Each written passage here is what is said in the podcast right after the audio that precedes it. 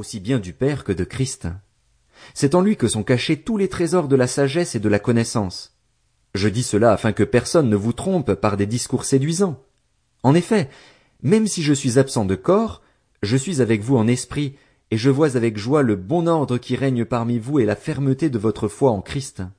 Ainsi donc, tout comme vous avez accueilli le Seigneur Jésus-Christ, marchez en lui.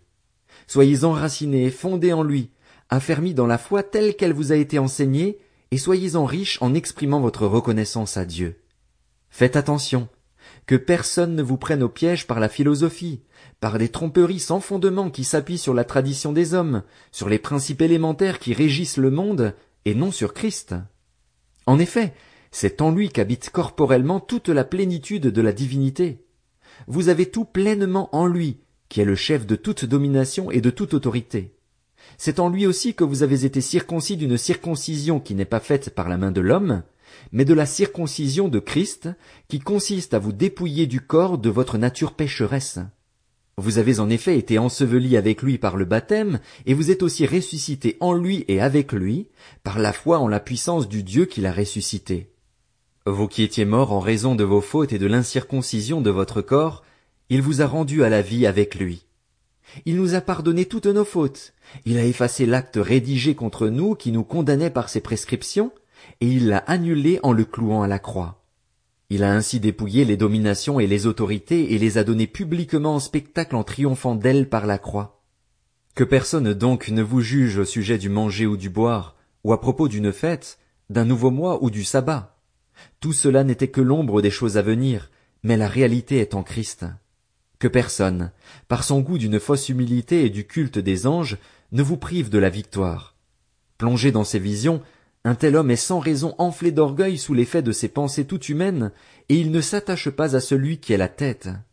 C'est pourtant d'elle que tout le corps, bien nourri et solidement assemblé par ses articulations et ses liens, tire la croissance que Dieu donne. Si vous êtes mort avec Christ aux principes élémentaires qui régissent le monde, pourquoi, comme si vous viviez dans le monde, vous soumettez-vous à toutes ces règles? Ne prends pas, ne goûte pas, ne touche pas. Elles ne concernent que des choses destinées à disparaître dès qu'on en fait usage. Il s'agit bien là de commandements et d'enseignements humains. Ils ont, en vérité, une apparence de sagesse, car ils indiquent un culte volontaire, de l'humilité et le mépris du corps, mais ils sont sans aucune valeur et ne servent qu'à la satisfaction personnelle. Colossiens, chapitre 3 si donc vous êtes ressuscité avec Christ, recherchez les choses d'en haut, où Christ est assis à la droite de Dieu.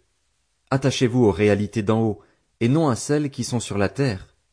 En effet, vous avez connu la mort et votre vie est cachée avec Christ en Dieu.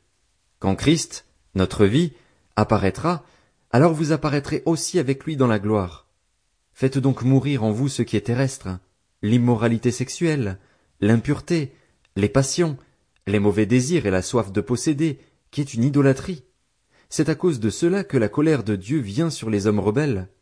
Vous aussi autrefois, lorsque vous viviez parmi eux, vous marchiez dans ces péchés.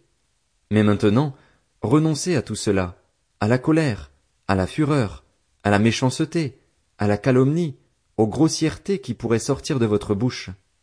Ne vous mentez pas les uns aux autres, car vous vous êtes dépouillés du vieil homme et de ses manières d'agir vous avez revêtu l'homme nouveau qui se renouvelle pour parvenir à la vraie connaissance, conformément à l'image de celui qui l'a créé. Il n'y a plus ni juif ni non-juif, ni circoncis ni incirconcis, ni étranger, ni sauvage, ni esclave ni homme libre, mais Christ est tout et en tous. Ainsi donc, en tant qu'être choisi par Dieu, saint et bien-aimé, revêtez-vous de sentiments de compassion, de bonté, d'humilité, de douceur, de patience supportez-vous les uns les autres, et, si l'un de vous a une raison de se plaindre d'un autre, pardonnez-vous réciproquement. Tout comme Christ vous a pardonné, pardonnez-vous aussi. Mais par-dessus tout cela, revêtez-vous de l'amour, qui est le lien de la perfection. Que la paix de Christ, à laquelle vous avez été appelés pour former un seul corps, règne dans votre cœur. Et soyez reconnaissants. Que la parole de Christ habite en vous dans toute sa richesse. Instruisez-vous et avertissez-vous les uns les autres en toute sagesse par des psaumes, par des hymnes, par des cantiques spirituels, chantés pour le Seigneur de tout votre cœur sous l'inspiration de la grâce. Et quoi que vous fassiez,